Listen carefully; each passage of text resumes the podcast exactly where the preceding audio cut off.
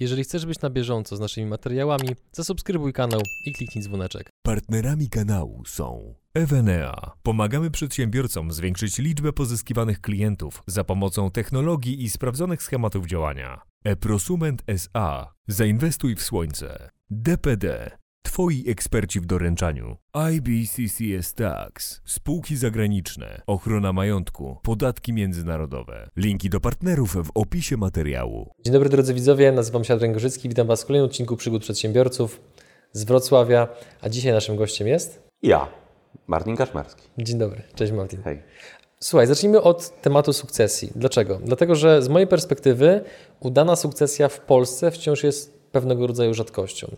Wiele przypadków, które sam osobiście spotkałem, wielu przedsiębiorców, z którymi rozmawiałem, zmaga się z czymś takim, gdzie z czymś, z czymś takim, że budują przez 20-30 lat firmę, nagle uświadamiają sobie, że mają 50-60 lat, a czasami nawet więcej, no i tę firmę muszą komuś przekazać. I teraz jest ogromny problem z sukcesorami, co często jest wynikiem tego, że ten sam przedsiębiorca po prostu ten proces w pewien sposób albo zaniedbał, albo akurat nie miał tego szczęścia, żeby e, trafił się sukcesor, sukcesor który ma właściwy konstrukt mentalny oraz szereg innych cech, żeby w ogóle tak dużą firmę przejąć.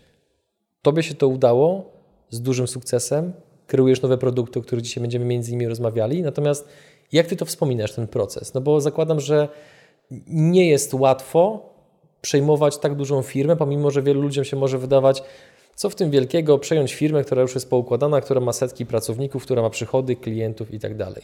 To na pewno nie jest proste. Chciałbym, żebyśmy o tym na początek porozmawiali. To zacznę, odpowiem Ci na Twoje, ostatnią część Twojego pytania, które jest bardzo złożone. Mhm. Czy to jest łatwe? Jest łatwe, żeby to przejąć, ale nie jest łatwe, żeby to kontynuować, bo to jest duża różnica, bo przejąć każdy może, Czyli przychodzę dzisiaj do Ciebie, przecież ja też Ci mogę przekazać teraz firmę, teoretycznie taką logiczną. Róbmy to. Tak? Robimy. O, nie zrobić Ci takiej krzywdy. e, mogę Ci przekazać tę firmę, tylko że filozofia odnalezienia się, odnalezienia się w całej organizacji. Przede wszystkim przychodzisz i spora część pracowników pamięta Ciebie jako, jako gościa, który jeździł roztarkami po dywanie. No bo jednak wychowywałem się w firmie. To już jest pierwsza taka, taka podświadoma e, blokada, że nagle facet, który, dziecko, które tam jeździło restaurakiem, decyduje o Twojej pensji, premii, przyszłości, zakresie obowiązków, czymkolwiek. To jest jakby pierwszy. Druga rzecz, ja zacząłem w młodym wieku, bo w wieku 25 lat miałem e, okazję e, przejść ten, ten proces sukcesji, który trwał u nas bardzo krótko, bo trwał 3 miesiące, ale to, to potem. E, I nagle się okazuje, że w wieku Twojego dziecka facet zarządza znowu Twoim życiem w jakiś sposób, zarządza, decyduje o, mhm, ma strategii, wpływ. ma wpływ. A, I to zaczyna się robić problematyczne. Także przychodzisz do organizacji, przejmujesz ją i masz tak, masz pr pr pracowników, współpracowników, z którymi pracujesz, którzy muszą uszanować Cię. Musisz jednak takie mm, dos do, do, doskoki e, sukcesora, czyli Nestora, doskoki Nestora musisz odpierać, no bo jednak Nestor, ja podałem taki przykład, wiesz, przekazuje tobie kierownicę, ale z drugiej strony siedzi jeszcze w samochodzie i patrzy, czy prowadzisz dobrze i najgorszy moment jest wtedy, kiedy tą kierownicę złapie. Bo jak zapie mu choć raz, to cała organizacja będzie wiedziała, że jest ten anioł stróż i ten sąd odwoławczy zawsze możesz się odwołać do wyższej instancji. Dlatego mhm. Mieliśmy w, w, historii z moim ojcem e, taką, taką sytuację kilkukrotnie, że e, mieliśmy różnice zdań, a mieliśmy też e, różnice zdań co do pewnych kompetencji pewnych ludzi, z którymi ja nie chciałem pracować z różnych przyczyn, to, to, to jest nieważne nie, nie, nie w tej sytuacji, w tej historii. I ojciec musiał się z tym zgodzić. Słowo musiał, czytaj, wiedział, że jeżeli się na to nie zgodzi, to ja już nigdy nie będę miał tej, tej, tej władzy. Podważy twój autorytet. Podważy mój autorytet. I podważy też na, na, na, na, wiele, wiele lat. Bo to wiesz, to jest jeden moment, to jest jedna sekunda. Ktoś tylko się zorientuje, wiesz, jakaś mhm. różnica zdań. I przechodząc automatycznie em, w, w, drugi, e, w drugi wątek. Tutaj tylko skomentuję, że w, w, drugiej części chyba Ironmana była taka wymiana zdań między Tonym Starkiem a akurat antybohaterem tego filmu gdzie ten antybohater próbował wszystkim pokazać, że Iron Man nie jest niezniszczalny i tam padło takie zdanie, że jeśli sprawisz, i pokażesz, że Bóg krwawi, ludzie przestaną w Niego wierzyć. Oczywiście to jest bardzo górnolotne powiedzenie, ale to właśnie chodzi o to, co powiedziałeś, że ten jeden moment może de, de facto zachwiać całym wizerunkiem, który się buduje z takim trudem. W Ojcu Chrzestnym było również taka scena, prawda, że była dyskusja rodzinna przy obcym, no, przy, przy, przy, innej rodzinie mafijnej i też to oddziaływało tam na tą szczelaninę. Dokładnie. także także to, to, to też jest, no, tak, mhm. to jest Musi być jedność. To jest, mhm. to jest bardzo ważne, żeby. E, to jest trudne, bo ja nawet dzisiaj, kiedy nie budowałem tej firmy from scratch od samego początku, tylko przejąłem ją w jakimś etapie pewnego, pe, pe, pewnego tam progresu, pewnego tam etapu, e, to miło byłoby dzisiaj ciężko delegować 100% moich zadań dla, do kogokolwiek. Nawet gdyby to była stacja taka, że nie wiem, podejmuję decyzję, czysto mhm. hipotetycznie, nie mam takich nawet e, takich pomysłów, ale hipotetycznie lecę na Hawaje na 4 lata, bo zakochałem się w tamtym klimacie. W tamtym klimacie, w palmach lubię surfować. I teraz stoję przed decyzją, że to, co do dnia dzisiejszego, do dnia dzisiejszego zbudowałem, muszę oddać z powrotem mojemu ojcu na te 4 lata. Byłoby to dla mnie strasznie ciężkie. Nie potrafiłbym chyba się od tego mhm. odłączyć. Także tutaj mm, to jest bardzo wiele wątków i to są takie e, szczegóły didaskalia e, w całości, które budują Ciebie na wiele lat. Mhm. Dlatego ja, ja, uważam, że sukcesja to jest, to jest etapowość. Ja szczerze mówiąc też obserwuję oczywiście inne organizacje, w której jest proces sukcesji zakończony, jest, jest w trakcie mhm. i oceniam je słabo bo e, Nestor źle prowadzi sukcesora. Ja nie uważam, że sukcesor czy, czy, czy, osoba, osoba, która się kształci, musi przejść każdy departament, włącznie z tym, że musi kosić trawnik przed organizacją przez miesiąc, miesiąc żeby to zrozumieć. Wystarczy, żeby rozumieć, że trawnik trzeba kosić. Nie trzeba robić wszystkiego w każdym departamencie, bo to masz pewną, pewną, pewną wiedzę. Masz do tego też ludzi, jesteś, masz specjalistów, i ty musisz umieć zarządzać, musisz umieć pracować z najlepszymi, musisz umieć budować sojusze, autorytet, musisz umieć współpracować z ludźmi, musisz umieć ich szanować, a nie musisz umieć kosia, kosić trawnik. Także to jest według mnie taka, mhm. taka szkoła bardzo popularna, z którą ja się osobiście nie zgadzam. Kolejna, kolejny element, z którym się często w Polsce spotykam, odnoszę się do twojej pierwszej części twojego, twojego pytania. Znaczy, bardzo się cieszę, że robisz to w sposób tak rozbudowany, bo uważam, że E, ta część nagrania może otworzyć oczy wielu osobom, które są w pozycji sukcesora i tych nestorów, którzy właśnie przekazują pałeczkę i być może mają przekonanie, że robią coś super dobrze, no bo mówmy się, jeżeli jest się przedsiębiorcą, który zbudował dużą firmę, no to jednak to ego jest na lekkich sterydach, mówiąc Oj, bardzo delikatnie. Bardzo delikatnie. No i to potem powoduje, że jednak może być takie poczucie, że moje zdanie jest jednak bardziej trafne, moja perspektywa jest lepsza, więc jakby cieszę się, że mówisz w ten sposób tak rozbudowany, proszę kontynuuj. To kontynuuję. E, widzę też częstą przyczy, tak, taką sytuację, że sukcesor jest marionetką, jest jest głuchym telefonem pomiędzy władcą a pracownikami. I to też pozornie pokazuje, że facet sukcesor miał przejąłem firmę, ale co z tego, jak ten gość, babeczka, tak, syn, córka, musi każdorazowo z najmniejszą decyzją, która wynosi ponad tym 1000 zł, wracać do ojca. To uważam, że dopiero kształtujesz charakter i dopiero jesteś sukcesorem, czy dopiero przejmujesz, przejmujesz tę firmę, ja staram się zamieniać to słowo, kiedy podejmujesz decyzję, bierzesz za nim odpowiedzialność w krótkim i długim terminie i ponosisz też konsekwencje tej decyzji.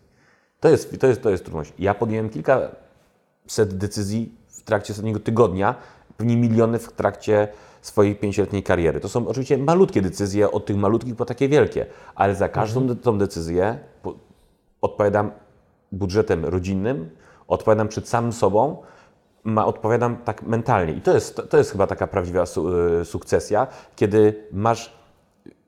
Może tak, kiedym wrócił do ojca z, z pytaniem. Wtedy, kiedy bym robił coś takiego dużego, kiedy miałbym bardzo duże wątpliwości.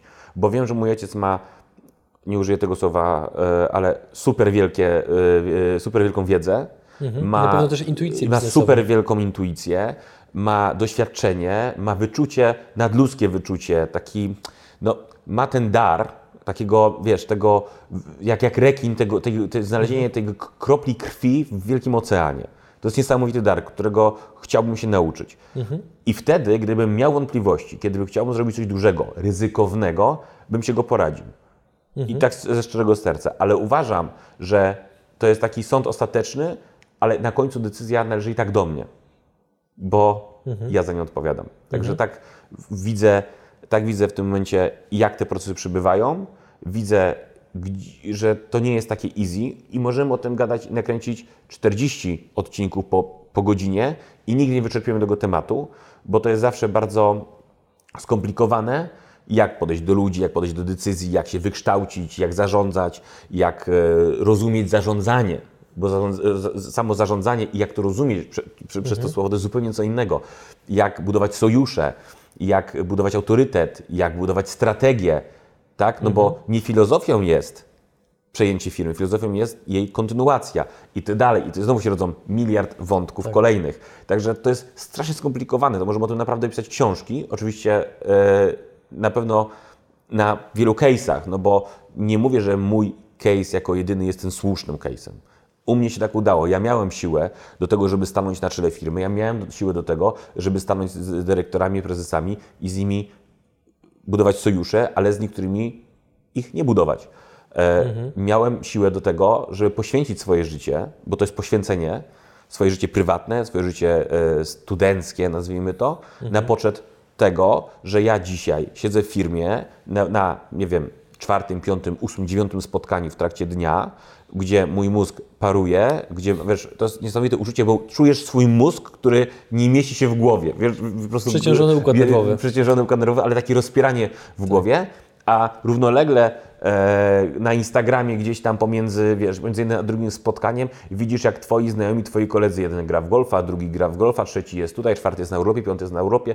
Wiesz, nagle całe otoczenie się bawi, a ty orientujesz się, że przez ostatnie dwa lata, okej, byłeś na krótkie wyjazdach, tu, wiesz, takie weekendówki, 3-4 dni, ale to, to, to jest kolejna, kolejny bardzo duży wątek. Wszyscy mówią do mnie, zmęczony jesteś, to jedź na urlop.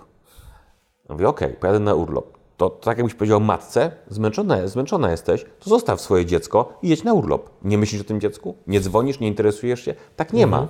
To jest kwestia wyborów. I musiałem wybrać 5 lat temu, bo dzisiaj mija mi pięciolecie, e, musiałem wybrać, czy wybieram życie z pracą, która kompletnie wywraca mi wszystkie moje priorytety i zmieniam w ogóle swoje priorytety, czy dalej bawię się w życie studenta i udaję, że się chcę zająć firmą, bo tak nie można. No tu Ci właśnie jakby wtrącę i dopytam, bo użyję takiego sformułowania, które może nie jest zbyt eleganckie, ale już padło ono przed, przed nagraniem, więc wiem, że nie masz z tym problemu, żeby go użyć.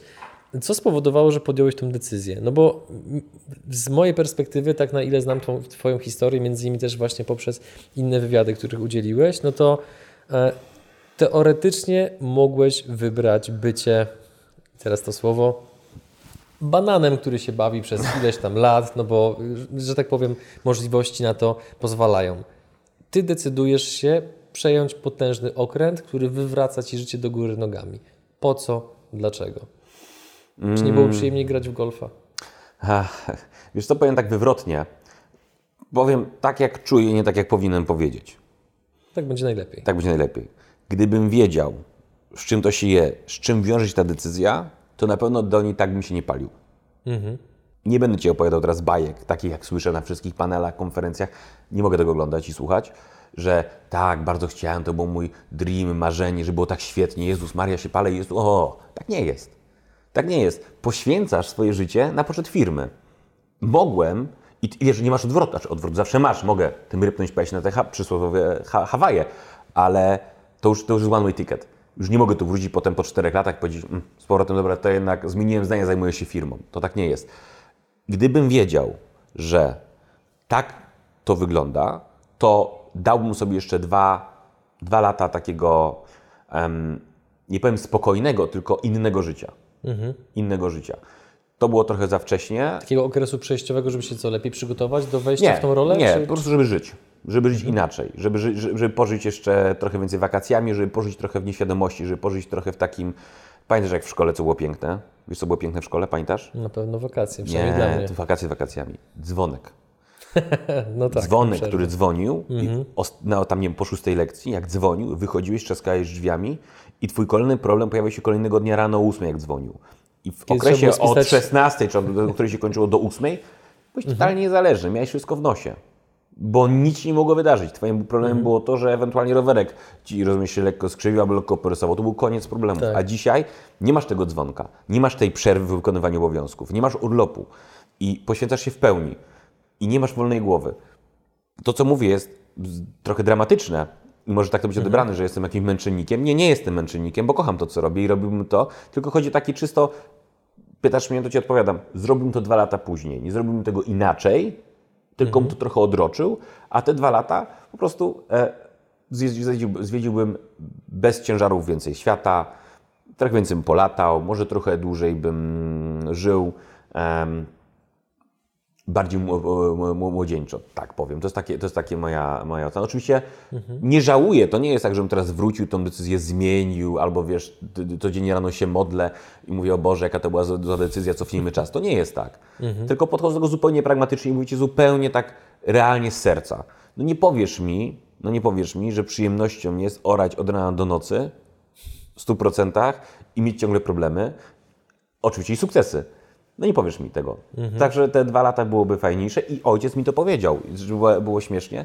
Ojciec mi powiedział tak, em, bo to nie było tak, że ja przyszedłem i ojciec mi to wcisnął. Tylko ja mówię, po tym moim sportowym wypadku, o którym y, porozmawiamy, Porozmawiamy. porozmawiamy mm, mówię, ojciec, y, mówię boss, bo ojciec, y, wszyscy, ma, ma, mój ojciec ma ksywę boss i do niego wszyscy mówią boss. E, w sumie przyszedłem do rodziców, mówię, słuchajcie, no bo tak teraz nie mogę specjalnie jeździć tymi samochodami, bo ten uraz, kręgosłupa i tak dalej, to coś bym zrobił w firmie. Spokojnie, jeszcze w życiu, w życiu się napracujesz. Minęło dwa miesiące, ja mówię, nie no fajnie, bo bym się czymś zajął, żeby tak zrozumieć, bo wiesz, nie odróżniałem, nie odróżniałem brutto od netto. No i To, czyli to był ten etap, to okej. był ten etap. 25 lat, nie? Oczywiście przy, przy, przejaskrawiam swój Jasne. brak, brak wiedzy, ale wiesz o czym mówię. Jasne, metafora. E, metafora. E, I mówię, że chętnie czym się zajął. I ojciec mi permanentnie przez te 2-3 miesiące mówił, że sz- jeszcze spokojnie myślał na, to czas. I chyba był świadomy tego, że to jest one way ticket. Może gdyby mi to lepiej wyperswadował wtedy, ta, ta decyzja by została podjęta ciut później. Mhm. Z drugiej strony prawdopodobnie paliłeś się do tego na tyle mocno, że w pewnym momencie stwierdził, no dobra, skoro chcę wskoczyć tego basenu z tą zimną wodą, no to Tak. niech wskoczy. Co twój tata zrobił dobrze, że cię do tego przygotował? No bo powiedziałeś i tutaj też wolałbym to doprecyzować, żeby widzowie nie myśleli, że udana sukcesja trwa trzy miesiące, bo to na pewno był pewien skrót myślowy, ale zakładam, że ten proces przygotowywania do sukcesji, on no już pewnie się rozpoczął, jak byłeś co, nastolatkiem, czy byłeś jeszcze młodszy? Jakby jak, to- jak to pamiętasz, ten właśnie ten proces do tego momentu, gdzie przejmujesz stery? Przede wszystkim to nie ojciec mnie przygotował, tylko przygotowali mi rodzice. Okej. bo uważam, że to jest ich wspólna praca, nie powiem, że łatwa, ich wspólna praca, e, żebym był e, głową tu, gdzie jestem, tak? Żebym nie był tym przysłowiowym bananem, e, żebym nie odjechał w narkotyki, żebym nie odjechał w kasyno, żebym nie odjechał w melanż, tylko żebym jednak trzymał się w tych torach. Także to jest ich wspólna praca, bardzo ciężka, bo nie byłem gościem, który uczy się na, na, sz- na szóstkę, nie byłem też gościem, który za szkołą tam, tam ucieka ze szkoły non-stop. Także byłem w takiej średniej minus. Chociaż pewnie moi nauczyciele, którzy będą to oglądali, powiedzą, a to nieprawda, bo ten Kaczmarski to on fatalnie się uczył. Prawda? Ale tak, żeby wiesz, jechać na 2, 2 plus 3 minus. Nie? W sensie, żeby nikt się do mnie nie czepiał, ale żeby się nie napracować. Zdane, zdane. Zdane, zdane.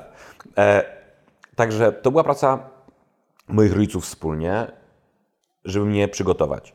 Ja nie byłem przygotowany do końca merytorycznie, tak? Czyli ja nie usiadłem ze swoimi jakimiś profesorami e, i nie byłem uczony, nie wiem, jak wiem, Aleksander Wielki, z, tak? który, który tam miał możliwość korzystania z, z najlepszych wtedy na świecie e, e, nauczycieli, tylko byłem uczony raczej. Ja sądzę, że to wszystko to jest raczej wynik wychowania charakteru i jakichś ideałów niż przygotowania merytorycznego. To podaj jakiś taki przykład, co twoi rodzice robili, co może się wydawać takie nieintuicyjne w momencie, kiedy się dysponuje jakimś większym majątkiem. Um, wiesz co, to jest pytanie, pierwszy raz w życiu zadał mi ktoś takie pytanie. Bardzo się cieszę, punkt dla mnie. Oj, to nie jeden. Em, będę teraz trochę improwizował, e, ale moi rodzice zbudowali we mnie pełną determinację, ale także nauczyli mnie tego, że, nie war, że, że warto zrobić tak, żeby było zrobione, a nie tak, żeby było zrobione, żeby się na full Wiesz, czy mówię, nie potrafię tego przekazać. To jest taka, Żeby było good enough. było good enough. Tak było ze szkołą, tak było ze wszystkim. Żeby to było po prostu ok. I to była taka, ja, ja, ja, ja nie wiem, czy, to nie będzie dobra odpowiedź generalnie, ale wydaje mi się, że powiem, całokształt prac nade mną, że mi nie odwaliło, ale żebym też nie był stłamszony, czyli dawali mi taki space, że ja nie obrażam ludzi, których umijam na ulicy, ale też nie dam się być obrażony. Wiesz, o czym mówię? Też dużą zasługą było to, według mnie, że nie byłem całe życie w prywatnych szkołach, tylko byłem na takim trybie hybrydowym. Byłem w, w, w szkole państwowej, byłem w, w szkole e, prywatnej i też mam pewną takie jaskrawe przykłady funkcjonowania. Byłem wychowywany nie na koloniach, wiesz, w Grecji, gdzie się leciało first class, tylko jeździłem na, na obozy z, z kościoła, dlatego że tylko moich kolegów było stać z klasy na to, żeby na takie obozy jeździć, ponieważ były przez kościół współfinansowane. I ja sądzę- sądzę, że to jest po prostu budowa charakteru, czyli determinacji tej takiej. Mm, oni nigdy, nigdy nie próbowali mnie złamać. Nigdy nie próbowali mi zbudować człowieka, kim nie jestem. Kiedyś była taka, była taka moda, ja załapałem się na końcówkę takiej mody, żeby leworęcznych przekonać na prawą rękę. Pamiętasz, było kiedyś? A, Słyszałem i, ja. Tak, ja jestem leworęczny. Na przykład w szkole była rekomendacja, żebym ja nauczył się pisać prawą ręką. Wiesz, absurd, tak? I moi rodzice, rodzice się na to nie zdecydowali. To jest błahy przykład, ale pokazuje Ci ich metodologię myślenia. Czyli, okej, jestem jaki jestem, zakładają sobie, że są jak, jest jakiś korytarz moich zachowań, mojego podejścia, w którym powinienem się trzymać i dopóki nie wykraczam albo w jedną, albo w drugą stronę, to jest good enough. Wiadomo, że każdy ma swój ideał, chciał, żeby dziecko się uczy, uczyło na 6. Facet przyprowadzał e, super kobiety do, do, do, do domu, a dziewczyna miała super faceta, e, najlepiej księcia z bajki. Tak, no może jakieś ideały tworzyć, ale bądźmy realistami. I ja wiem, że to jest bardzo pokrętna odpowiedź, bardzo zaskakująca, ale bardzo refleksyjna sama dla mnie, bo ja nie potrafię odpowiedzieć jednoznacznie. Ja sądzę, że to jest całokształt. Wiem, że to jest niesatysfakcjonujące. Nie, jakby, jakby jest okej, no bo jakby też rozumiem, że jeżeli pytanie Cię zaskoczyło, no to ciężko jest od razu przygotować wyreżyserowaną odpowiedź. Tutaj jakby tylko ten temat jeszcze podrążę, bo No i właśnie to mnie martwiło, że podrążysz. okej. Nie, no żartuję. jasne.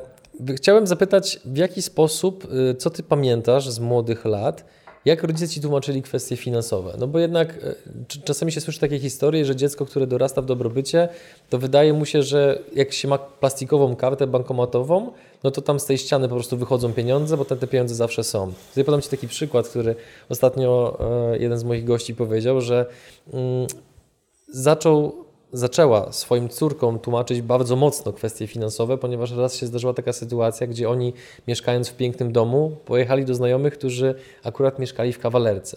No i ta córeczka wchodzi do tego mieszkania, rozgląda się i ciągnie swoją mamę za rękaw no, na, na oczach e, właśnie tych e, znajomych i się tej mamy pyta, mamo, a gdzie jest reszta mieszkania?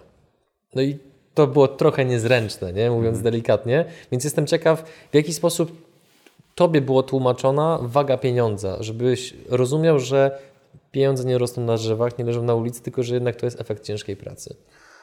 Um, ja wraz z moimi rodzicami, dzięki moim rodzicom, ja się wychowałem na blokowisku do pewnego okresu, do pewnego wieku. Potem przeprowadziłem się na osiedle domów jednorodzinnych zwykłych.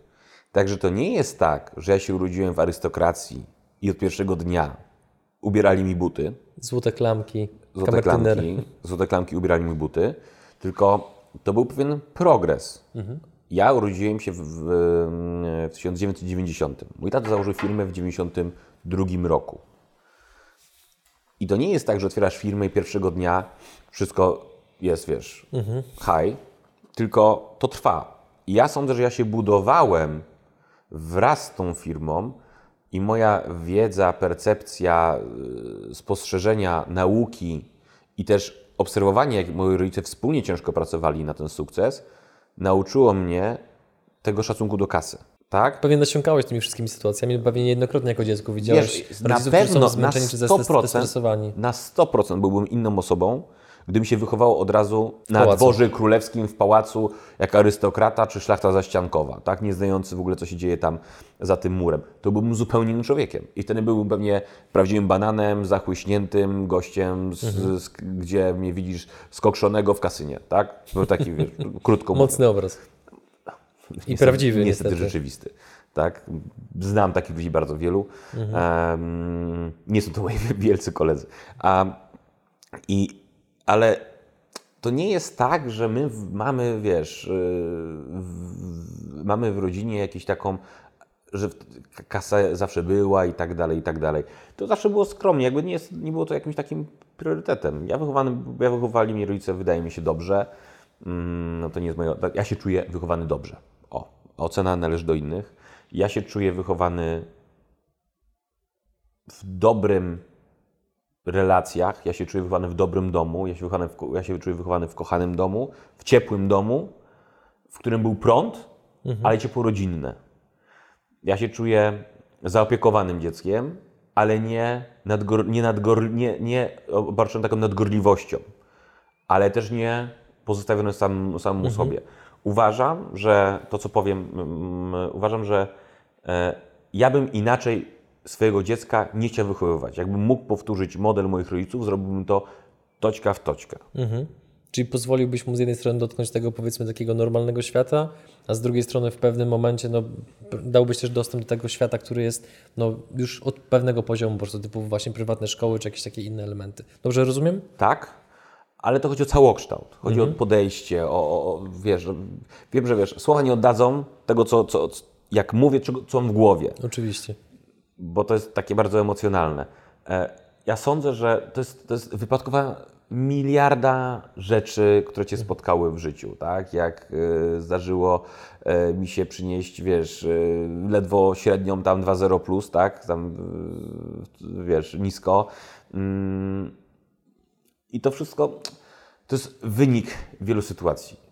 E, I nie chcę tego dłużej drążyć, ponieważ wiesz, nie potrafię, nie potrafię go przekazać. No, wiesz, to mogę powiedzieć ogólnie, że wynik pracy moich rodziców i wynik tego, że nie zostałem wychowany tylko w dobrobycie albo tylko w biedzie, tylko suma tego pokazuje mi pewne ja- ja- jaskrawości, pewne różnice. Ja też nie otaczam się na co dzień ludźmi zamożnymi, tylko otaczam się ludźmi normalnymi. To nie chodzi nawet, nawet inaczej. Nawet nie oceniam tego, że ktoś jest zamożny czy nie zamożny. Ktoś jest albo w porządku, albo nie w porządku.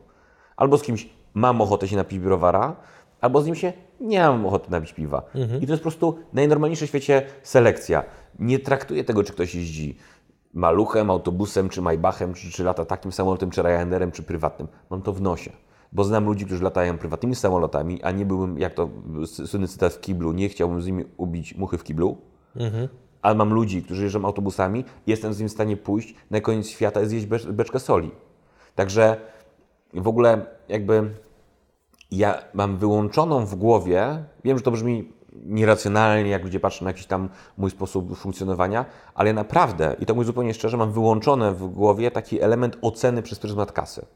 Ja oceniam siebie przez pryzmat pieniędzy na, na w sp- sposób oceny swojego sukcesu, a, a bardziej skuteczności swojego działania. Takie trochę punkty w grze po prostu. Takie dokładnie punkty w grze, niż oceny jestem lepszy niż ty, bo ty przyjechałeś Audi, tak? A ja przyjechałem Mercedesem. No i teraz pytanie, wiesz, możesz lepszym, gorszym, ty ty zapłacić, nie wiem, 100 tysięcy, a ja 150, co za różnica? Albo się mi się z tobą fajnie gada, albo nie. Wiem, że to jest, wiem, że to jest błahe i ludziom się wydaje, że to jest wyreżyserowane, ale tak naprawdę jest. Jak osoby, które mnie znają i wiedzą, co robię w czasie prywatnym, e, kiedy jeszcze te minuty zostają w trakcie, w trakcie doby, to wiedzą, z kim, jak, gdzie, w jakim ja otoczeniu żyję i to nie jest wyreżyserowane.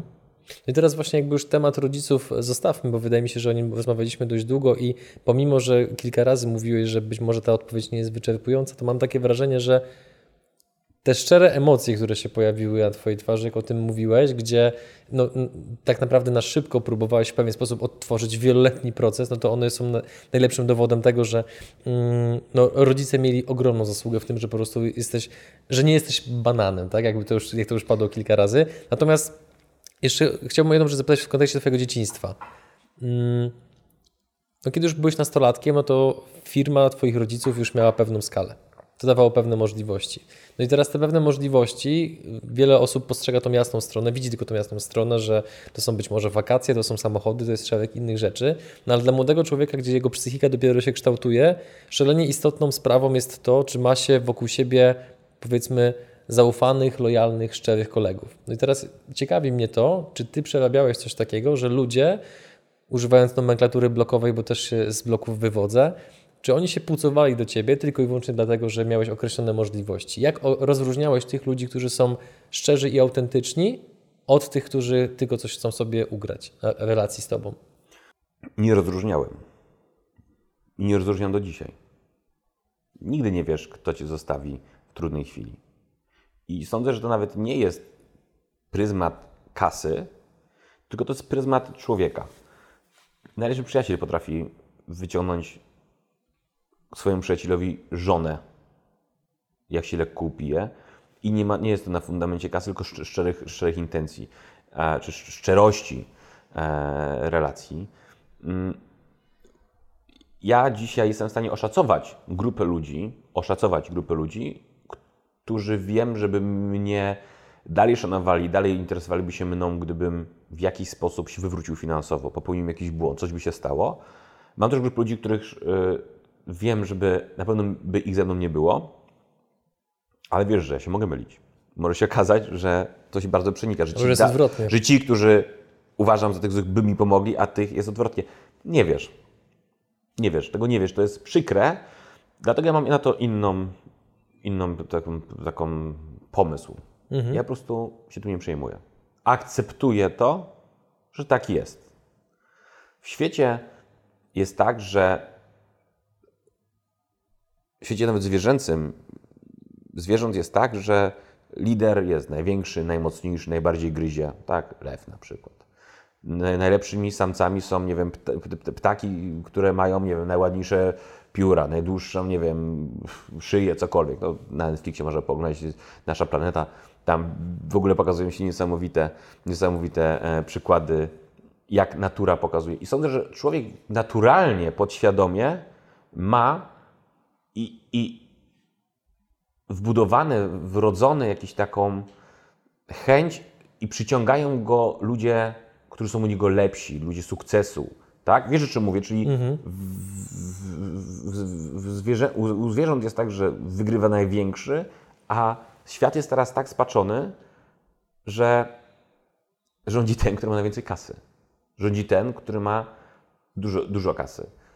Ma władzę, możliwości. Ma władzę, możliwości. Chodzi o zasoby ogólnie. Tak, ja pewnie wypadnę na, na, na, na, na myśląc, myślącego płytko, ale tak z punktu widzenia takiego prawdziwego, tak się zdarza. Oczywiście są odejścia od normy, to się nam powie, o Boże, tam, nie wiem, Matka Teresa z Kalkuty, zgadza się.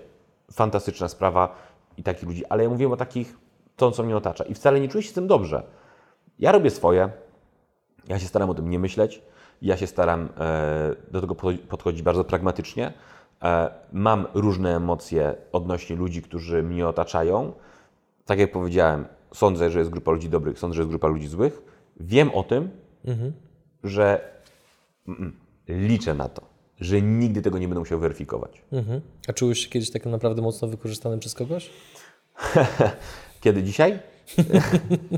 w ostatnim tygodniu. W ostatnim tygodniu? E, jasne. Jasne. Która Jasne. sytuacja stać najbardziej w pamięci, jeżeli oczywiście możesz o niej powiedzieć? E, wiesz co, w życiu prywatnym, e, w życiu prywatnym nie chciałbym mówić, w życiu firmowym, no to jest tak, e, ja traktuję swoich współpracowników i ludzi, z którymi współpracuję generalnie w całej organizacji jako swoją rodzinę. Ja wiem, że to brzmi też jako wyreżyserowany tekst, ale tak jest w rzeczywistości. Ja przejmuję się tym, co się dzieje u nas w pracy. Ja przejmuję się ludźmi, z którymi współpracuję bezpośrednio i pośrednio i tymi, którzy nawet pracuję bardzo, bardzo pośrednio. Ja z nimi się utożsamiam i robię wszystko, co mogę, żeby było wszystkim dobrze. Dlaczego? Bo, tylko, bo dzięki nim to wszystko mam. Bo dzięki nim mogę pozwolić sobie na to, żeby zarządzać taką firmą. Bo dzięki nim, bo każdy w tej firmie jest ważny. Każdy w firmie jest ważny. Czy pani, nie wiem, pan ochroniarz, który siedzi na dole, jest krytyczny w pewnym procesie bez niego pewne rzeczy by się nie odbywały. Pani, która pracuje, nie wiem, w księgowości, gdyby nie ona, miałby gigantyczne problemy. Tak? Ludzie nie rozumieją tego, że firma to nie jest prezes. Firma to są ludzie. No chyba, że miałbym maszyny. Tak? I bym jednym, jednym gościem co rano przychodzi o 6 rano, odpala kawę, klika on, maszyny produkują cash, cash i off. No to wtedy faktycznie jesteś istotny i krytyczny w procesie. Ale co ja bez tych ludzi bym zrobił? Nic. Jestem im wdzięczny, jestem, staram się robić wszystko, co mogę, żeby to pokazać, okazać. Oczywiście jestem też surowy w pewnych kwestiach. W czym na przykład? Mam supermanie, jeżeli ktoś zapomina moich próśb. Nienawidzę tego. Nienawidzę, jeżeli ktoś zapomina, o coś go, jeżeli coś go poprosiłem. Nienawidzę ludzi, którzy nie mają pomysłów. Bardzo nie lubię ludzi, którzy nie, są, znaczy nie mają pomysłów, czyli nie, są kreaty- czyli nie są kreatywni. I nie lubię ludzi, którzy nie rozumieją i nie doceniają pewnego dobra, które ja im daję. To mnie strasznie irytuje. Nie doceniają. Natomiast wydaje mi się, że ilość takich ludzi jest w tej firmie zero. Mam naprawdę fenomenalnych ludzi, z którymi współpracuję. Naprawdę mam z nimi szczere, przyjazne, fajne relacje. Nie jemy ze sobą wigilii.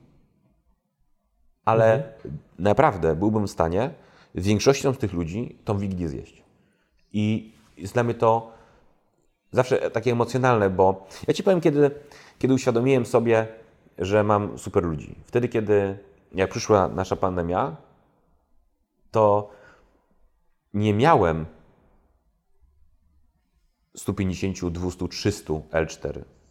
Miałem 8 L4 u ludzi, którzy pracowali dopiero tydzień, czyli nie mieli jakiegokolwiek takiego, nie utożsamiali się w zupełności z firmą, bo ta firma jest rodzinna i my jako rodzina utożsamiamy się z naszymi ludźmi, a ludzie utożsamiają się z naszą rodziną. I to pokazało mi, że i jest może odpowiedź na Twoje wcześniejsze pytanie. Mimo to, że z większością tych ludzi łączy mnie relacja finansowa z wiadomych względów, to ta relacja, mimo to, że jest finansowa, ci ludzie czują wobec mnie, wobec firmy coś więcej. Coś takiego, co no nie kupisz czyjegoś strachu, a jednak ktoś mówi, kurde, wiem, że Martin jest w potrzeby, wiemy, że, że, że rodzina ma problem, nie mogę teraz ich zostawić. Wiesz o co chodzi? No bo jak wytłumaczysz 6L4, kiedy wiem, jak w innych firmach to wyglądało, przy 1100 osób na pokładzie? Jak to wytłumaczysz? No to jest pewnego rodzaju pozytywna anomalia. To jest anomalia, to jest, to jest, to jest niewiarygodne. Jak ja mówię to ludziom, to ludzie to nie wierzą. Oczywiście mówimy o tym, wiesz, bo był proces taki, że jak się pojawiła pandemia, to wszyscy rzucili L4, wiesz, uciekli od, od towarzystwa. W szczególności w tym pierwszym etapie, kiedy ta wiedza na temat tego wirusa była minimalna. Mnie nikt nie zostawił. Nikt nie zostawił. Jak był moment, nad którym zastanawialiśmy się nad różnymi cięciami koszt, to ludzie sami przyszli i powiedzieli, Martin, jaka będzie sytuacja, mam nadzieję, że dobierzesz odpowiednie środki i my się z góry zgadzamy na to, odpowiednie środki, jeżeli trzeba będzie, trzeba będzie oszczędzać. Udało nam się tą, te, te, te, tą falę rozbić na falochronach, także nie dostaliśmy tak mocno po, po, po, po, po, e, po łodzi, Mm, ale dlaczego ja się teraz wzruszam? I to jest taka, i szczerze to był mój, taki, zupełnie szczerze, szczerze to był taki mój autentyczny sukces. Wydaje mi się tutaj tak wtrącę, że kiedy żyjemy w czasach, gdzie wielu przedsiębiorców mówi o rynku pracownika, z powodu rynku pracownika bardzo intensywnie roz- rozwija się generalnie obszar sztucznej inteligencji, całej robotyzacji. Oczywiście na to też ma szereg wpływ innych czynników, ale wpływ ma szereg innych czynników, ale w momencie, kiedy jako przedsiębiorca jesteś trochę sfrustrowany tym, że ktoś ci nakazuje podnoszenie płacy minimalnej i szereg innych rzeczy, plus pracownicy na przykład są niekoniecznie super lojalni wobec firmy, bo nagle w obliczu problemów po prostu rzucają L4 i yy, do widzenia, no to w momencie, kiedy się widzi coś takiego, no to ja sam, słuchając teraz tego, myślałem sobie, to jest niespotykane. I teraz jakby pytanie, które w związku z tym mam, jak tworzy się taką kulturę organizacyjną, żeby przy takiej skali pracownicy, zespół byli tak mocno związani z firmą? Trzeba być po prostu, nie powiem słowa K, ale po prostu trzeba być człowiekiem. Po prostu zwykłym człowiekiem. Po prostu być człowiekiem. Nie bydlakiem, hamem, prostakiem, tylko po prostu zwykłym, normalnym, fajnym człowiekiem. Trzeba być wyrozumiałym, normalnym gościem. Ja traktuję ludzi tak samo, jak chciałbym być traktowany. Jeżeli ktoś ma problem w domu, to mówię, nie, ty nie bierz L4, 4, po prostu załatw swój problem w domu. Ja rozumiem wiele rzeczy. Naprawdę, jeżeli ktoś zachow- zachowuje się wobec mnie lojalnie, uczciwie, to ja to odpłacam w 100, w 200%. Jeżeli poczujesz, że z drugiej strony mam, nie mam partnera, tylko mam szuję, no to oczywiście jest bardzo krótka droga pomiędzy przyjaźnią a exitem z naszej firmy. Ale kultura organizacja organizacyjna, organizacyjna została wy, wyprodukowana, czy wyprodukowana, Boże, straszne słowo, Ukształtowana. ukształtowana przez mojego ojca, a ja to, kontynu- ja to po prostu staram się kontynuować. I chyba nawet dopiero teraz, jak Tobie to opowiadałem, uświadomiłem sobie, że to był chyba jeden z moich największych sukcesów w życiu, jaki miałem. To tak, to był na pewno mój największy sukces w życiu. Nie kasa, nie 15 projektów, 16 nowych partnerów, wzrost przychodów o 100%, tam i to, to nie jest, to, to jest żaden sukces. W tym, że byłem w stanie utrzymać 1100 osób, bo wiedziałem, że na tych mogę ludzi polegać.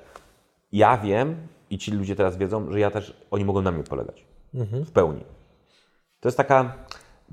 Każdy się pewnie, znaczy zdziwisz się, że to jest dziwne, że możesz nawiązać tak dużą relację, ale masz ambasadorów swojej marki. Masz ludzi, którzy widzą, jak się zachowujesz. Wiesz, to są takie błahe, bła- błahe rzeczy. Błahe rzeczy. Jak ja widzę, ja wiem, że, wiem, że to jest też obgadywanie kogoś za plecami, ale ja widzę, jak się ludzie zachowują, prezesi wielkich firm, banków i tak dalej. Oni w ogóle nie rozumieją funkcjonowania. Oni myślą, że bycie szefem to równa się bycie hamem. Bycie szefem znaczy, że możesz wymagać, możesz wszystkich mieć w dupie i możesz robić co chcesz. Podobno władza de- deprawuje. Niektórych przynajmniej.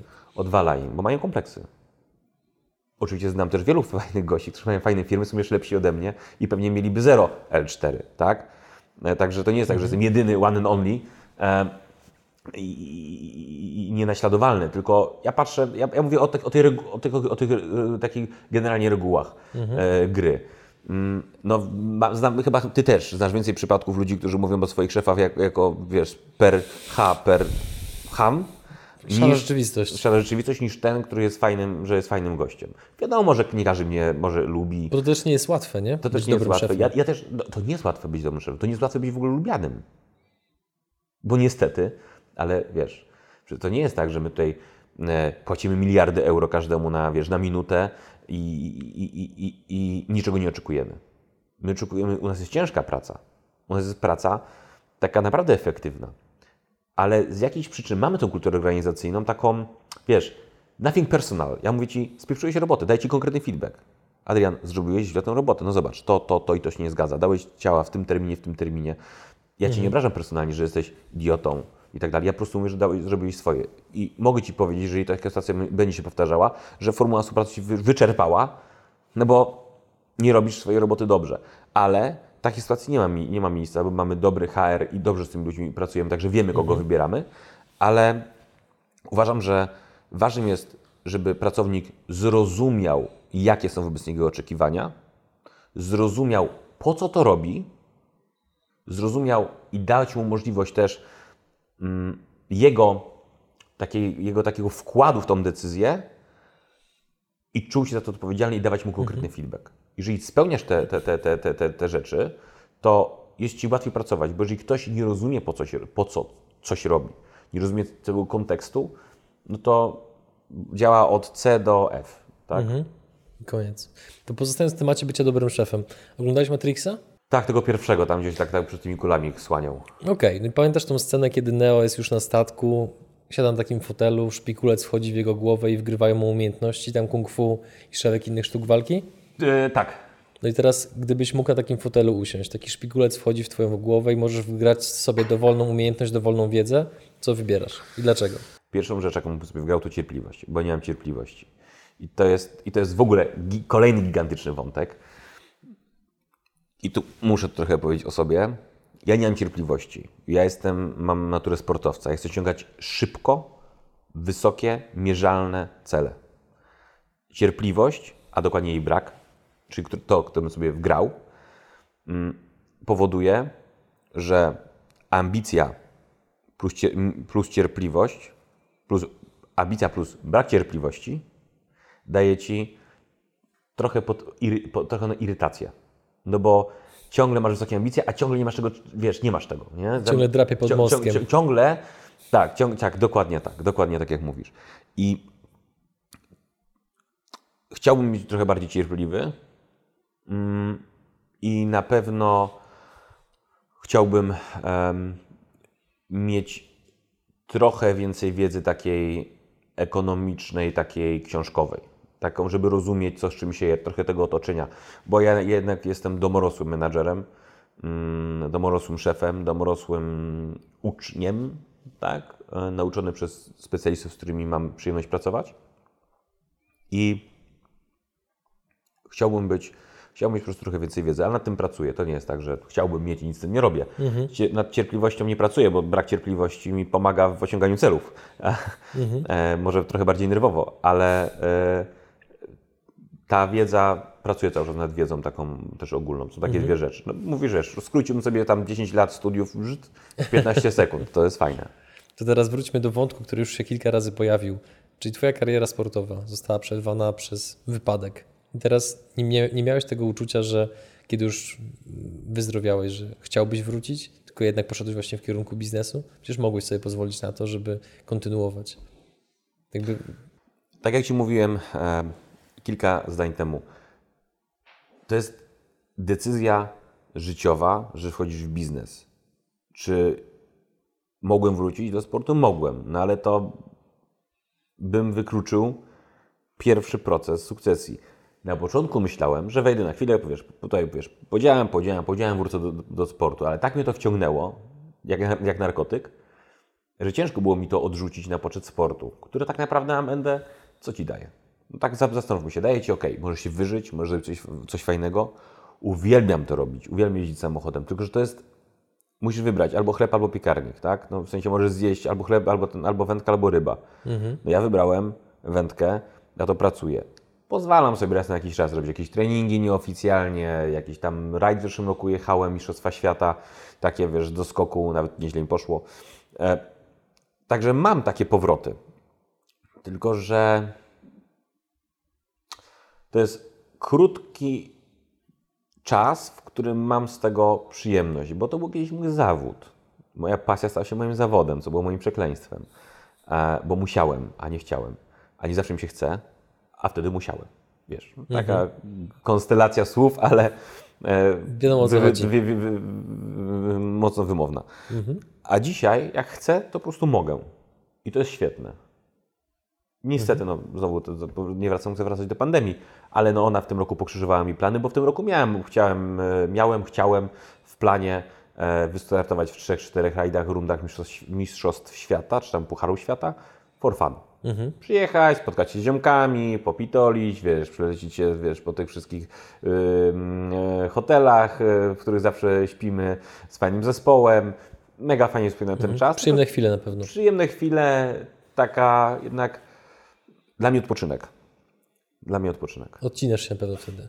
Tak, bo mój sposób spędzania czasu, bo też, też znalazłem sposób na urlop.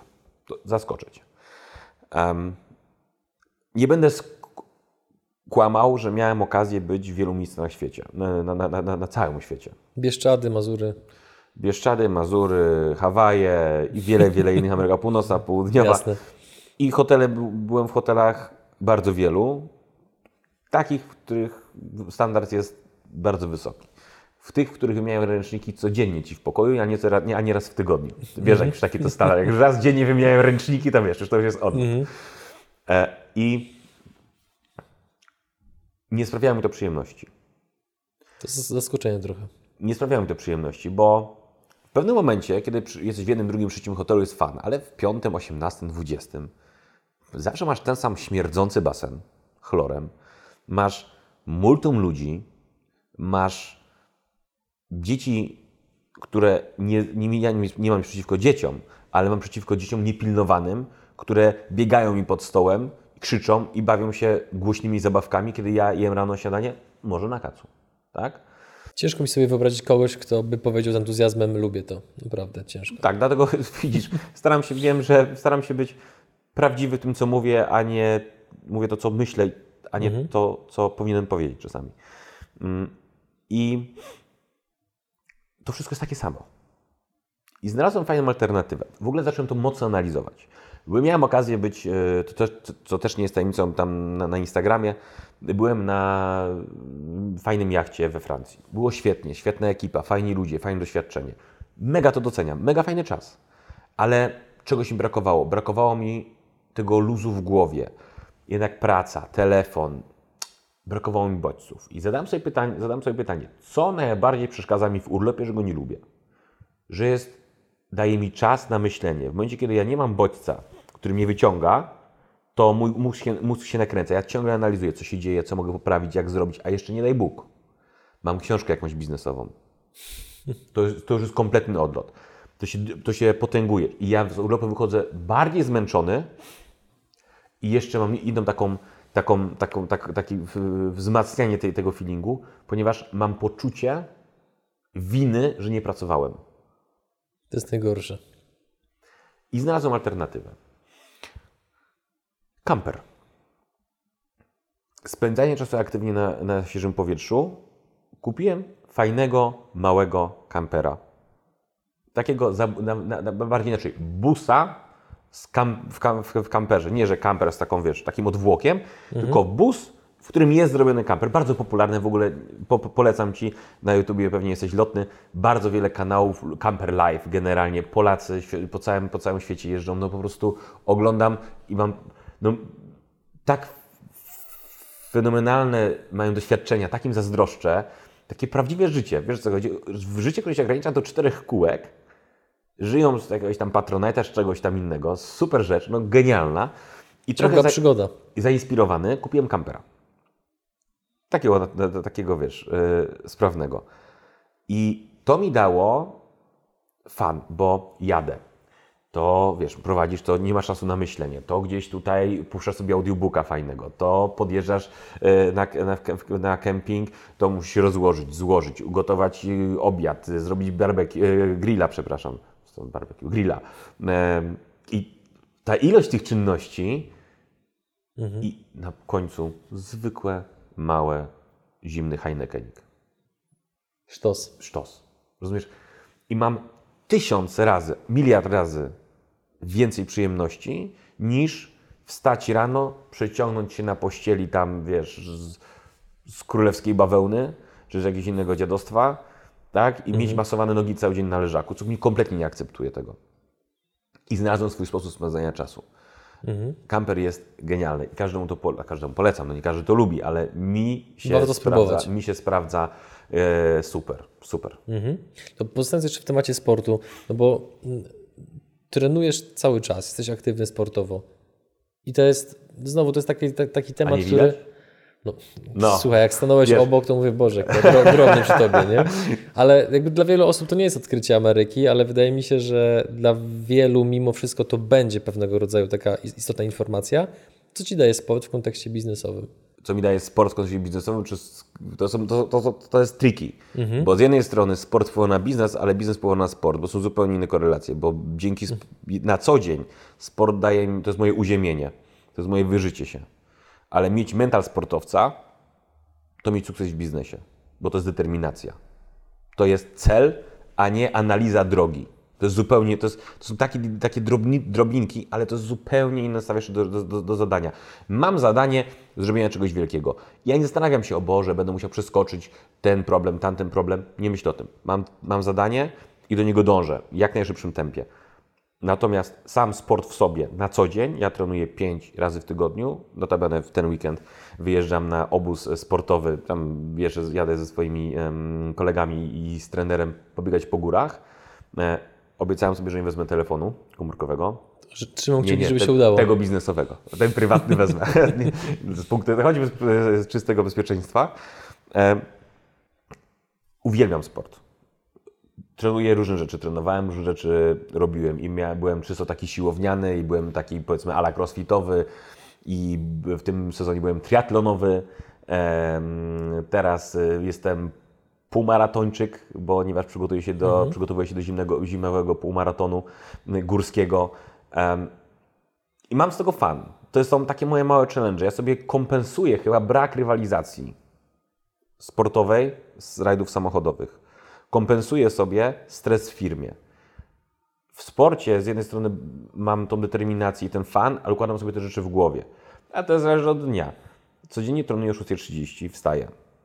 co nie jest jakąś dantejską godziną, ale 6.30 nie mam ochoty rano trenować. Nienawidzę tego. Codziennie rano zadaję sobie, pytanie, dlaczego to robię. Mm, ale z drugiej strony to układa mi dzień. I to lubię. Eee, też jestem taki trochę gadżeciarz. Lubię, wiesz, jakąś fajne sobie ciuchy kupić, a to buty, a to Nike, a ten ma tam lekko, wiesz, inny bieżnik na bucie, to będzie się wygodniej zbiegało. Też jestem gadżeciarz absolutnie. I mam z tego, z tego fana. Tu zegary, pokazuj mi, czy mam lepsze tempo, czy jestem frajer, czy jestem, wiesz, leszcz, czy jestem mega dobrym gościem. To też mam taką motywację.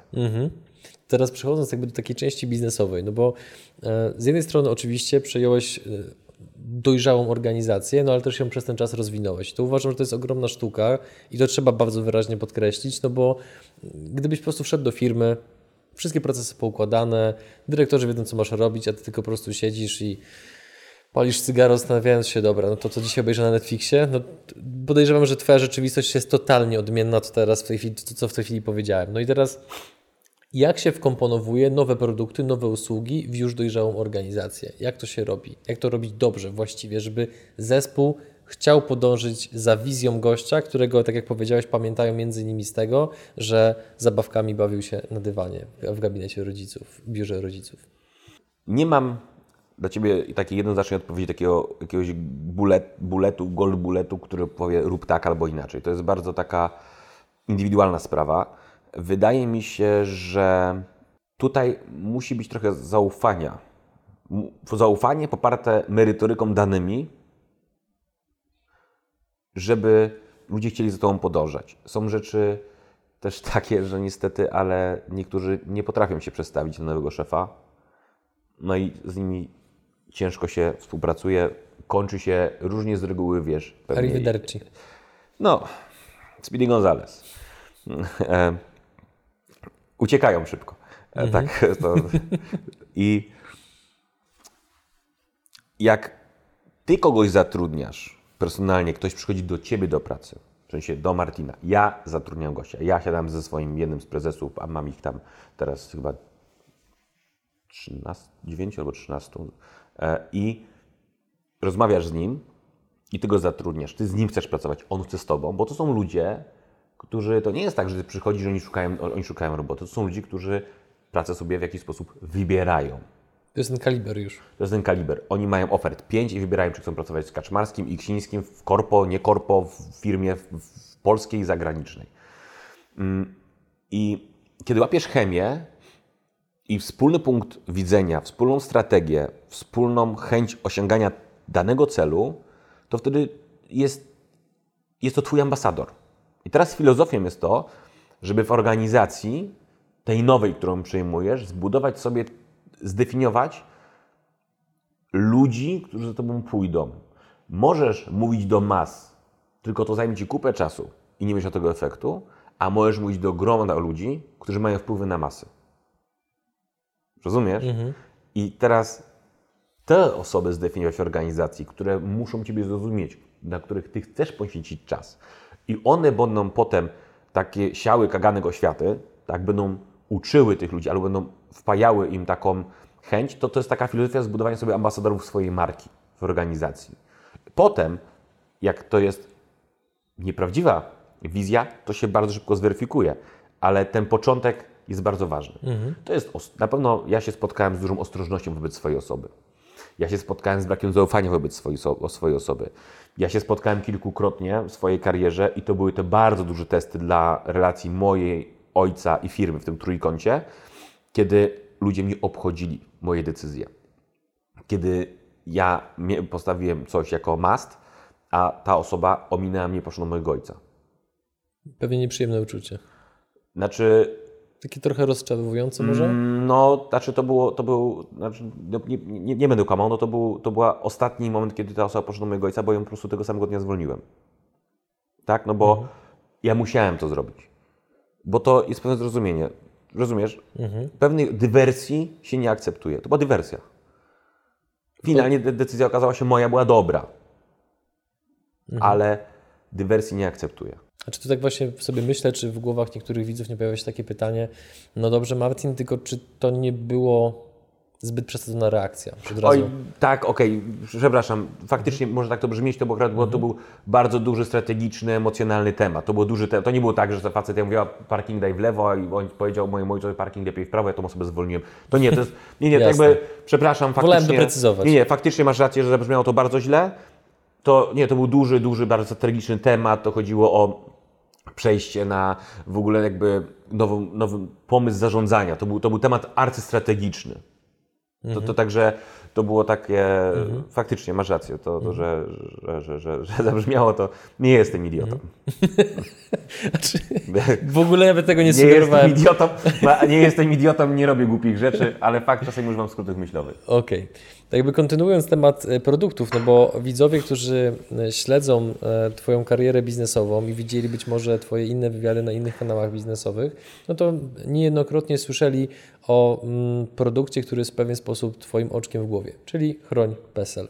I teraz, zanim w ogóle opowiemy o tym, o co w tym produkcie chodzi, bo uważam, że jest on po prostu dobry i potrzebny Polakom, bo niejednokrotnie się słyszy o różnego rodzaju oszustwach i wyłudzeniach, co na pewno no, nie jest przyjemnym doświadczeniem dla ofiary, to jestem ciekaw, jaka była geneza powstania tego produktu, jakie były trudności, kiedy go rozwijałeś, no bo zakładam, że to nie było tak, że spotkałeś się z menadżerami w konferencyjnej sali, na białej tablicy rozrysowałeś schemat, klasnąłeś, powiedziałeś, dobra, róbcie, tylko to te, Przeważnie dobre produkty i usługi najczęściej rodzą się w bólach, bo się eksperymentuje, próbujemy złamać właściwy szyfr, żeby te, te, te drzwiczki się otworzyły. Więc jakie trudności były podczas rozwijania tego produktu, które Ty pamiętasz? Wrócę do początku twojego, twojego, twojego pytania. Chroń PESEL nie jest moim oczkiem w głowie. Ta cała firma jest moim oczkiem w głowie, dlatego że Mhm. nie mam produktu, który już Jest lepszy czy lepszy gorszy? czy gorszy. One są inne. Pytanie zawsze brzmiało, w którym produkcie widzę największą perspektywę. I uważam, że w Chroń PESEL. Także z tej perspektywy Okej, jasne. to, to, to, to, jest, to, to, to jest tak jakby. Ja, ja nie poprawiam, ale to. Mhm. Doprecyzowujesz, doprecyzuję żeby nie pytanie, żeby nie było wątpliwości, że ja wszystko inne mam w nosie, bo to. Bo potem się- obejrzy któryś to wrócisz, pra- to coś masz z tyłu, tak? No to warto jednak.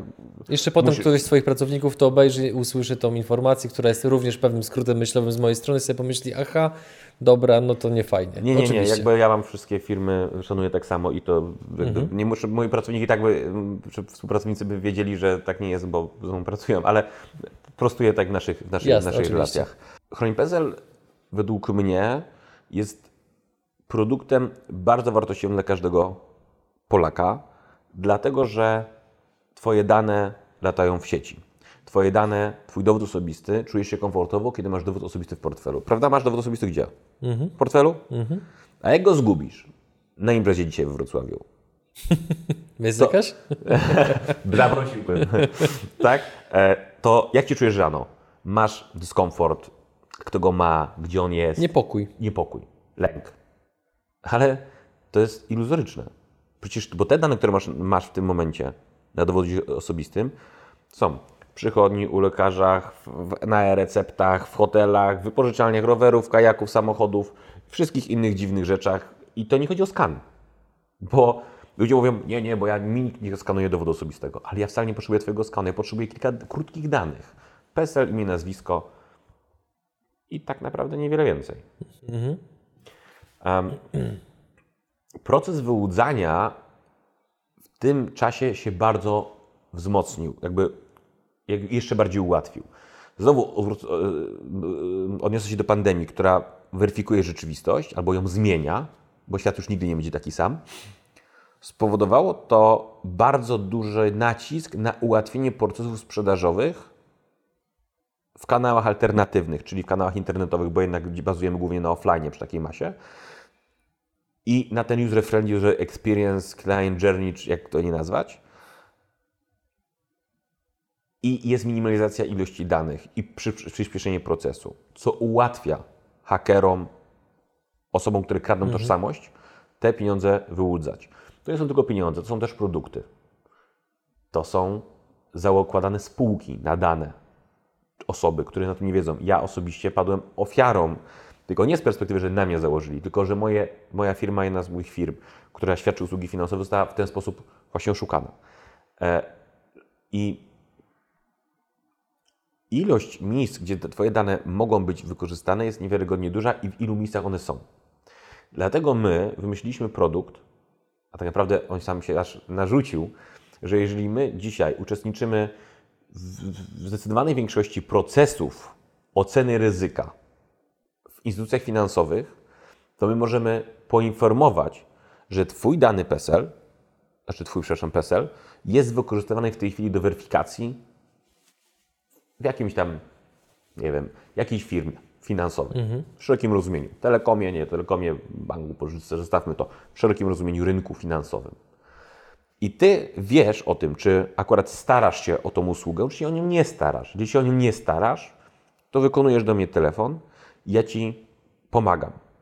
A przyjmijmy, że nie wiesz tego, że twoje dane są w tym momencie I to jest wykorzystywane. oczywiście skrót myślowy, bo to nie, nie ty odbierasz słuchawkę, tylko twoja firma. Mogę i ja, jak chcesz. Okej. Jak chcesz, mogę i ja. E, I nie wiesz o tym.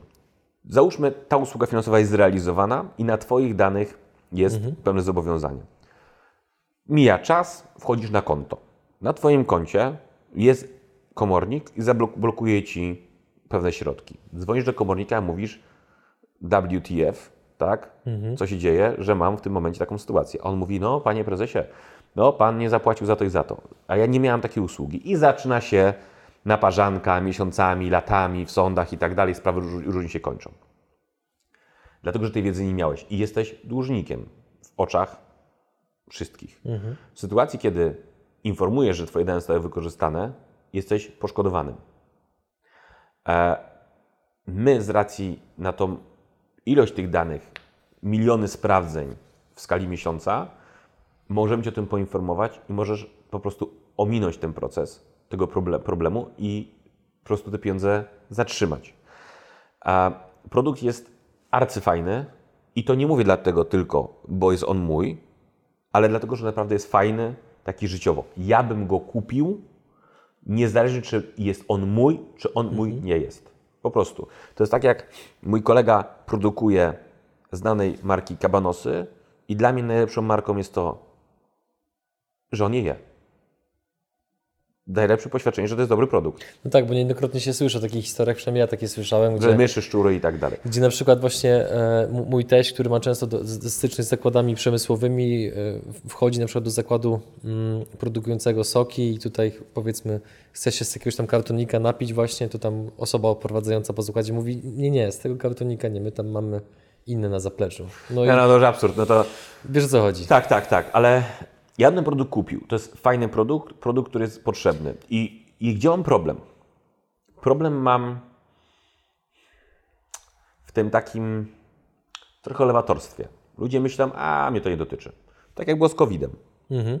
COVID na samym początku wszyscy mówili, a pierdoła, nieprawdziwe i tak dalej. No bo przecież, wiesz, standardowe, stan- standardowe pytanie wobec mnie, znaczy do mnie. Ty, Martin, a znasz kogoś, kto ma COVID-a? A takaś bójda, gówno prawda. A dzisiaj to mnie pytają, czy już miałem. To nie jest pytanie, czy mam, czy będę miał, tylko czy już miałem. Czyli oni mają, wiesz, oni wiedzą, że go będę miał. Jak bardzo szyb- szybko się to zmienia. I ten proces wyłudzeń tak samo będzie rósł. Niestety dzisiaj ten produkt jest trochę przed czasem, wyprzedza ten czas, y, wyprzedza tą świadomość. No i moją rolą jako ym, właściciela tego produktu, ale także trochę odpowiedzialnego gościa jest to, żeby szerzyć tą wiedzę, że to, że masz dowód osobisty w portfelu, to nie jesteś bezpieczny. A Czyli to jest ten problem jakby w developmencie całego produktu, że ludzie są jeszcze jakby oporni, bo jeszcze nie do końca Nieświadomi. nieświadomi jakby tej potrzeby. nie Okej. są świadomi. Znaczy, wiesz, my pozyskujemy tysiące klientów miesięcznie, tylko ja uważam, że ta usługa powinien mieć każdy dorosły Polak. Powyżej 18 roku życia, bo powyżej 18 roku życia, poniżej jest tam, nie jest takie proste, te procesy są dużo bardziej skomplikowane i ten, tam hakerzy się nie... Wszyscy powyżej 18, 19 roku życia, 18, przepraszam, są zagrożeni, zagrożeni taką sytuacją. I, nikt, I każdy bagatelizuje. Jaka jest skala tych patologii w skali miesiąca czy roku? I ile takich osób pada ofiarą takich właśnie oszustw? To są, to są dziesiątki tysięcy osób i to są ilości, setki milionów wyłudzeń, o których wiemy. Bo pamiętaj, że też niefajnym firma, nie każda chce się pochwalić fraudem, tak? Fraudem, fraudem. Zależy, czy mam po angielsku, czy nie. Fraudem, czyli tym, że im nie poszło. Także to jest trochę spychane pod, pod dywan. Ile faktycznie takich wyłudzeń jest, tego nie wiemy.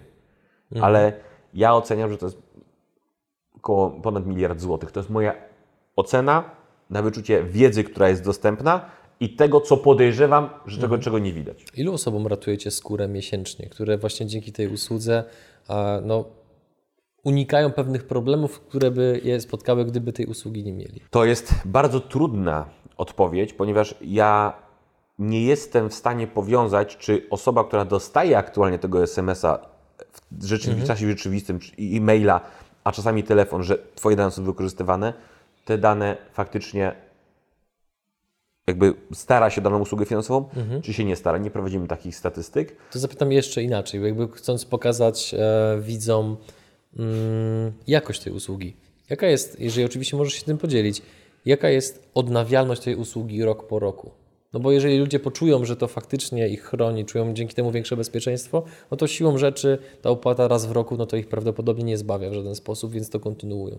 Wiesz co, mamy taką standardową utratę około plus minus 20%, wiesz, czyli zostaje 80%. No to to jest i tak Klientów. bardzo dobry wynik. No to jest mega wynik. Gdyby to, to 90% się anulowało, no to jest trochę lipa, nie? Ale Nie, jest mamy około 80% 20% kupuje, klientów, którzy rezygnuje, ale mm, musisz zrozumieć, że na tą platformę wchodzą też nie tylko ludzie, którzy chcą chronić swoją tożsamość, ale również chcą się sprawdzić w krajowym, w krajowym rejestrze długów, bo jest tam też taka usługa. Oni wchodzą, kupują, wykonują swoją usługę i są nieaktywni. Ja, ja widzę po...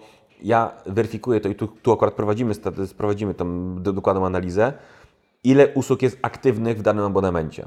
Tak? Czyli gość wchodzi na abonament i ma te okna, zielone, czerwone, sobie uaktywnia. Nie chodzi, że nawet dopłaca, tylko wpisz MNIP, który Cię tam interesuje. Wpisz to, wpisz tamto. Jeżeli widzę, że klient tylko wszedł, kliknął, pobrał raport na swój temat z Krajowego Rejestru Długów i wyszedł i nigdy więcej się nie zalogował, to teraz pytanie. No z jednej strony to jest czern, czyli klient nie przedłużył umowy, ale z drugiej strony to nie był mój klient. On kupił usługę z innej przyczyny. A ci klienci, którzy faktycznie korzystają i mają jakby są mm, zakotwiczeni w usłudze, to trwają. Trwają. No i tym sposobem dotarliśmy do końca naszej rozmowy, więc ogłośmy proszę standardowo, zgodnie z naszą tradycją, konkurs. Najpierw powiedz, jakie jest pytanie konkursowe, a potem powiedz, co będzie nagrodą. Moja pytanie, prośba jest o opisanie najciekawszej historii albo swojej, albo swoich bliskich, która dotyczyła wyłudzeń na właśnie skradzione dane osobiste. Dobra, a, kon- a co będzie nagrodą? Proponuję, rozmawialiśmy o tym, To, proponuję, i- idziesz na grubo, jakby ja, ja uprzedzałem, idziesz na grubo. Drodzy widzowie, uważajcie, co będzie nagrodą. proponuję za trzy najlepsze historie, które wybiorę, iPhone'a 12 na tego najgrubszego z tym pamięcią, tam nie wiem tam jest teraz, 16 terabajtów, ile oni tam robią. Tego Najgrubszego. Najgrubszego, e, trzy iPhony to na trzy najlepsze historie. Oraz dostęp do? Oczywiście dostęp do konta Chroń e, a za rok oczywiście za darmo od nas. Super. E, powiedz jeszcze na, na koniec, Martin, gdzie można jakby znaleźć informacje o tym, co Ty robisz, co robi Twoja firma, jakieś adresy stron internetowych. Możesz podać swój prywatny numer telefonu, ewentualnie PESEL, być może komuś się przyda. Żartuję oczywiście. Wiesz co, no jakby ma, ma, mój, ja nie mam Facebooka takiego służbowego, e, prywatnego, mam tylko taki rajdowy jeszcze, który niestety umarł z przyczyn oczywistych. Ma przerwę. No, ma, ma przerwę. O, świetnie Jest w powiedziane. pit-stopie. Jest, o, jeszcze lepiej. Em, ja mam aktywny udział biorę na Instagramie, tak, po prostu Martin Kaczmarski. Mhm. E, a jeżeli chce ktoś się dowiedzieć coś więcej na temat mojej firmy, no to wchodzi na stronę www.kaczmarskigroup.pl, bo Kaczmarski Group jest, jakby takim my to nazywamy oczywiście, kolokwialnie takim prywatnym, naszym rodzinnym funduszem inwestycyjnym, fun- taką firmą, marką parasolową, Mhm. która buduje tą konstelację tych wszystkich firm, które robimy i tych wszystkich przedsięwzięć. Ja Ci ze swojej strony dziękuję za rozmowę. Dziękuję. Jakby cieszę się, że e, ukazaliśmy taką pewnego rodzaju głębię historii, która za Tobą stoi, no bo wydaje mi się, że patrzenie tylko i wyłącznie po takich em, powierzchownych oznakach sukcesu, jakimi są dobre materialne, no to jest oczywiście na pewno w pewien sposób ciekawe, no ale to z mojej perspektywy dużo ciekawsze zawsze są te korzenie, które pozwalają, żeby właśnie jakieś piękne drzewo powstało, więc dziękuję Ci za taką dużą otwartość, że te odpowiedzi nie były skracane, że niektóre odpowiedzi być może nie były super poprawne politycznie i elegancko brzmiące, ale według mnie były ba- bardzo szczere, więc ja jestem bardzo zadowolony z tej rozmowy i Ci naprawdę serdecznie za nią dziękuję. Również dziękuję, że przyjechałeś do Wrocławia, również dziękuję, za, że chciałeś się mnie wysłuchać. Była przyjemność. I mm, zdaję sobie z tego sprawę, że nie wszystkie odpowiedzi były takie, jak z reguły albo powinienem powiedzieć, ale uznałem, że chcę być po prostu prawdziwy, tak jak zawsze jestem. Nie wszystkim się to podoba. E, nie staram się być kontrowersyjny. Ja po prostu mówię o tym, co myślę, jak myślę, ale na podstawie swoich doświadczeń i swoich przeżyć. Także Drodzy- dziękuję. Drodzy widzowie, żegnamy się z Wami, dziękujemy Wam za Wasz czas. Jeżeli macie jakiekolwiek pytania do Martina, to po prostu piszcie je w komentarzach pod filmem na YouTubie. A tymczasem do zobaczenia w kolejnym odcinku. Cześć.